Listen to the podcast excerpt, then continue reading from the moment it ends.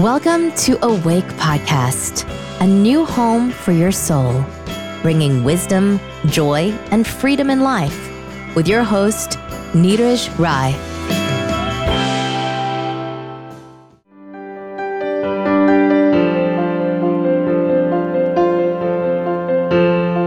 Welcome friends, मैं हूं आपका host Neeraj Rai. This is first episode of this podcast, इसलिए इस एपिसोड में मैं आपको इस पॉडकास्ट का इंट्रोडक्शन देने वाला हूं और थोड़ा अपने बारे में भी बताऊंगा, जिससे आपको इस पॉडकास्ट के कॉन्टेक्स्ट को समझने में मदद मिलेगी।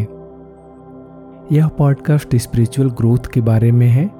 इस पॉडकास्ट पर मैं इस बात पर फोकस करने वाला हूं कि अपने स्पिरिचुअल सेल्फ से जुड़कर एवं उसको जानकर आप कैसे ज़्यादा एम्पावर्ड, इंस्पायर्ड एवं फुलफिलिंग लाइफ जी सकते हैं। यह पॉडकास्ट मेनली ऐसे लोगों के लिए है जो स्पिरिचुअली ग्रो करना चाहते हैं और अपने स्पिरिचुअल ग्रोथ का इस्तेमाल कर इस दुनिया में एक बेहतर लाइफ जीना चाहते हैं। मेरा मकसद कॉम्प्लेक्स स्पिरिचुअलिटी को सिंप्लीफाई करना है, जिससे आपके स्पिरिचुअल ग्रोथ की जर्नी आसान एवं फास्ट हो सके। इस पॉडकास्ट पर स्पिरिचुअलिटी के बारे में जो भी बात करने वाला हूँ वह अपनी स्पिरिचुअल जर्नी के अनुभवों के बेस पर करने वाला हूँ, इसलिए यहाँ स्पिरिचुअलिटी के बारे में कोई फिलोसॉफिकल या थ्योरेटिकल बात नहीं होगी। मैं हायर कॉन्शियसनेस के पर्सपेक्टिव से भी अपनी बातें शेयर करूँगा जो आपकी स्पिरिचुअल जर्नी में मदद कर सकती है। इतना कुछ सुनने के बाद शायद आप यह जानना चाहेंगे कि मैं कौन हूँ और स्पिरिचुअलिटी से मेरा क्या संबंध है, इसलिए आपको अपनी स्पिरिचुअल जर्नी के बारे में शॉर्ट में बताता हूँ। 2014 में मुझे स्पिरिचुअल अवेकनिंग का एक्सपीरियंस इनकाउंटर हुआ था। उससे पहले मेरी स्पिरिचुअल जर्नी की शुरुआत 2013 में मेडिटेशन से हुई थी। तब मेरी उम्र 32 साल थी। उस समय मुझे स्पिरिचुअलिटी के बारे में ज़्यादा समझ नहीं थी और स्पिरिचुअलिटी में मेरा कोई इंटरेस्ट भी नहीं था। सच बताऊं तो मुझे पता भी नहीं था कि रिलीजन से अलग कोई स्पिरिचुअलिटी जैसी चीज़ भी होती है। कॉलेज लाइफ में थोड़ा बहुत मेडिटेशन करता था, उसका कोई स्पिरिचुअल एंगल नहीं था। मेडिटेशन करना मुझे अच्छा लगता था इसलिए करता था, लेकिन जॉब में आने के बाद वह छूट गया था। इसलिए 2013 में मैंने इसे दोबारा सीरियसली और रेगुलर करना शुरू किया। मैं प्रतिदिन सुबह 4 बजे उठकर 30-40 मिनट मेडिटेशन करने लगा। इससे मन एकदम शांत हो जाता था और दिन भर बहुत अच्छा लगता था। मेरे बिलो 5 ईयर्स के 2 बच्चे थे, फैमिली थी, दिन में ऑफिस जाता था और लाइफ बिल्कुल सामान्य चल रही थी। इन 2014 मेरी स्पिरिचुअल लाइफ में एक टर्निंग पॉइंट आया। उस दिन भी हर रोज़ की तरह मैं मेडिटेशन कर रहा था। अचानक मेरे अंदर से मैं का बोध गायब हो गया। मैं था लेकिन मेरा कोई सेंटर पॉइंट नहीं था। मुझे यह पता नहीं चल पा रहा था कि मैं कहाँ हूँ, महज देखना हो रहा था। शरीर से कोई संबंध नहीं महसूस हो रहा था। ऐसा लग रहा था कि शरीर भी बाकी चीज़ों की तरह महज एक चीज़ थी जो देखी जा रही थी। इंडिविजुअल पर्सन होने या किसी पर्टिकुलर जगह पर होने का कोई बोध नहीं था, बस देखना था और दृश्य था। उस अवस्था में किसी तरह के बंधन या सीमा का कोई अनुभव नहीं था। वह एक बहुत लिबरेटिंग एक्सपीरियंस था। उस एक्सपीरियंस को पूरी तरह बता पाना बहुत मुश्किल लगता है। उस अवस्था में मैं लगभग 15 मिनट तक रहा और फिर मैं का बोध वापस आ गया। उस अनुभव के जाने के बाद सब कुछ पहले जैसा हो गया, लेकिन मुझे एक बहुत बड़ा झटका लगा। जिस मैं के फाउंडेशन पर मेरी पूरी लाइफ टिकी हुई थी, उसी नींव पर एक बहुत बड़ा प्रहार हो चुका था। वह नींव ही झूठी साबित हो गई थी। ऐसा लगा जैसे कि आज तक मेरे साथ बहुत बड़ा मजाक हो रहा था। पूरी लाइफ उस मैं को बचाने और मजबूत करने में लगा हुआ था, जो वास्तव में था ही नहीं। उस दिन मुझे पता चला कि मैं कोई सॉलिड रियलिटी नहीं है, यह महज एक डीप रूटेड थॉट है जो पूरी ज़िंदगी हमें एक बहुत सीमित दायरे में बांध कर रखता है।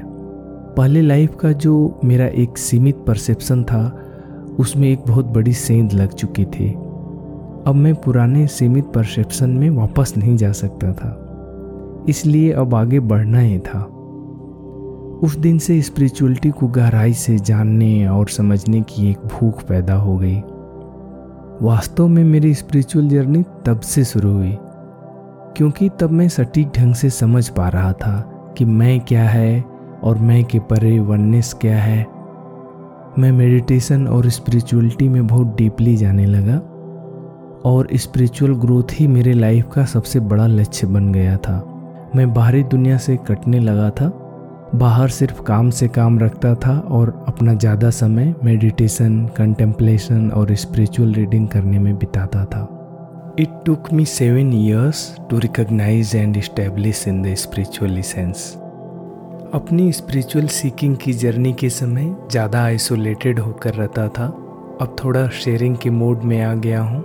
अब दुनियादारी में थोड़ा इन्वॉल्व होने लगा हूँ, इससे अलग अलग पर्सपेक्टिव गेन करने तथा अलग अलग परिस्थितियों में अपनी स्पिरिचुअल अंडरस्टैंडिंग को टेस्ट करने का मौका मिलता है। अब मेरा इंटरेस्ट टेस्टिंग सिचुएशंस में अपने को डालकर उसमें अपने स्पिरिचुअल मसल को और ज़्यादा स्ट्रांग करने में रहता है। यह तो हो गई मेरी कुछ बातें जिससे इस पॉडकास्ट के कॉन्टेक्स्ट को समझने में आपको मदद मिलेगी। आगे के एपिसोड में अपनी स्पिरिचुअल जर्नी के अनुभव आपके साथ समय समय पर शेयर करता रहूँगा। अब करते हैं आपके बारे में बात। अगर मैं कहूँ कि आप कुछ सेकेंड्स के लिए ठहरिए और अपने माइंड को वॉच कीजिए, यानी देखिए कि आपके माइंड में क्या चल रहा है, आप कैसा महसूस कर रहे हैं। आप वॉच कीजिए कि आप अपने बारे में क्या सोचते और महसूस करते हैं। तो क्या आप ऐसा कर सकते हैं?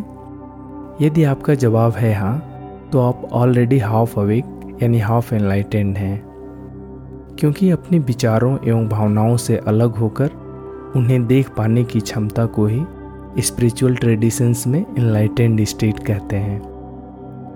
जब आप बार बार इसकी प्रैक्टिस करते हैं तो कुछ महीनों में यह आपकी नेचुरल स्टेट बन जाती है। आपको अंदर से यह महसूस होने लगता है कि सोचना और महसूस करना मेरा एक बहुत छोटा हिस्सा है, मैं मूल रूप से उससे कहीं ज़्यादा हूँ जो सब कुछ को वॉच करता है। तब यह भी समझ में आने लगता है कि उस वॉचर में कुछ घटता या बढ़ता नहीं है, बाहर कुछ होने या न होने से उसमें कुछ बदलता नहीं है। This is awake consciousness. It is also referred as enlightenment. Awake consciousness is the highest state of human consciousness. इससे अनेक बंधनों एवं सफरिंग से मुक्ति मिलती है और आपके लाइफ के हायर डायमेंशंस खुल जाते हैं, जो आपके लिए कई नई संभावनाएं लेकर आते हैं। अगर आप मुझसे पूछेंगे कि स्पिरिचुअल ग्रोथ क्या है, तो मैं कहूँगा कि अपने इंडिविजुअल सेल्फ को ट्रांसेंड करना स्पिरिचुअल ग्रोथ है। इंडिविजुअल सेल्फ एक सोशल एवं मेंटल नैरेटिव है, वह आपका स्पिरिचुअल एसेंस नहीं है। आपका हायर सेल्फ, जिसको स्पिरिचुअल सेल्फ भी कहते हैं, वह कोई ऐसी मिस्टिक चीज़ नहीं है जिसका आपको एक्सपीरियंस नहीं है। आप जिसको खुद कहते हो वही आपका स्पिरिचुअल सेल्फ है। आपको बस यह समझना है कि वह मूल रूप से क्या है। क्या वह शरीर है, या विचार या भावना है, या एक चेतना है? जैसे विचार शरीर से अलग चीज़ है, अलग डायमेंशन की चीज़ है, वैसे ही चेतना, जिसके द्वारा सब कुछ जाना जाता है, वह विचार एवं भावना से अलग चीज़ है। जैसे आँख का काम सिर्फ देखना है, अच्छा दृश्य हो या बुरा दृश्य हो, उससे आँख को कोई फर्क नहीं पड़ता। उसी तरह चेतना का काम अनुभवों को जानना है, अच्छे अनुभव बुरे अनुभव से माइंड को फर्क पड़ता है, चेतना को कोई फर्क नहीं पड़ता। जब आपको अपने अनुभव से यह बोध हो जाता है कि जो खुद है वह शरीर नहीं है, माइंड नहीं है, बल्कि वह चेतना है, तो वही आध्यात्मिक जागरण है।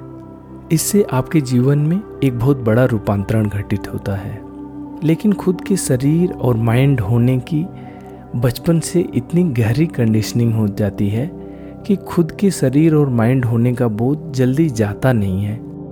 इसलिए हमें उस बोध तक उतरने के लिए प्रयास करना पड़ता है और थोड़ा समय लगता है। स्पिरिचुअल ग्रोथ के लिए मेरी प्लानिंग 2 फ्रेमवर्क पर काम करने की है। पहला फ्रेमवर्क बिगिनर्स के लिए होगा, जिसमें आप अपने स्पिरिचुअल सेल्फ से जुड़ना सीखेंगे, और दूसरा फ्रेमवर्क एडवांस्ड स्पिरिचुअल सीकर्स के लिए होगा, जिसमें स्पिरिचुअल सेल्फ को डीपली समझना और उसमें स्टेबलाइज होने की प्रैक्टिस होगी। मेरा विज़न इस पॉडकास्ट के इनिशियल एपिसोड्स को एक कोर्स की तरह स्ट्रक्चर करने का है कि आप अपने स्पिरिचुअल सेल्फ से कैसे जुड़ें और उसे कैसे जानें। इसलिए यदि आप इस पॉडकास्ट का सही लाभ उठाना चाहते हैं तो आपको इसे एक कोर्स की तरह पहले एपिसोड से स्टेप बाय स्टेप सुनते एवं प्रैक्टिस करते हुए आगे बढ़ना होगा। इस पॉडकास्ट पर बताए गए मेडिटेशन प्रैक्टिस एवं टेक्निक्स को अपनी सहूलियत के अनुसार आप खुद प्रैक्टिस कर सकते हैं। यदि आप हमारे प्राइवेट कम्युनिटी से जुड़कर प्रैक्टिस करना चाहते हैं तो आप हमारे फेसबुक ग्रुप अवेक नेटवर्क को ज्वाइन कर सकते हैं तथा हमारे टेलीग्राम ब्रॉडकास्ट अवेक नेटवर्क को सब्सक्राइब कर सकते हैं, जिसमें आपको मुझसे जुड़कर मेडिटेशन प्रैक्टिस करने का मौका मिलेगा। इससे आप अपने डाउट्स और क्वेश्चंस मुझसे डायरेक्टली पूछ सकते हैं तथा समय समय पर होने वाले हमारे मेडिटेशन चैलेंज में भाग ले सकते हैं। मुझे उम्मीद है कि इस इंट्रोडक्टरी एपिसोड से आपको यह अनुमान लग गया होगा कि यह पॉडकास्ट क्या है, किसके लिए है। अगर आपको अच्छा लगा तो आप इस पॉडकास्ट को सब्सक्राइब कर सकते हैं, जिससे कि आगे के एपिसोड्स आपको रेगुलर मिलते रहें। आज के लिए बस इतना ही। आपसे अगले हफ्ते फिर मिलूँगा एक नए एपिसोड के साथ।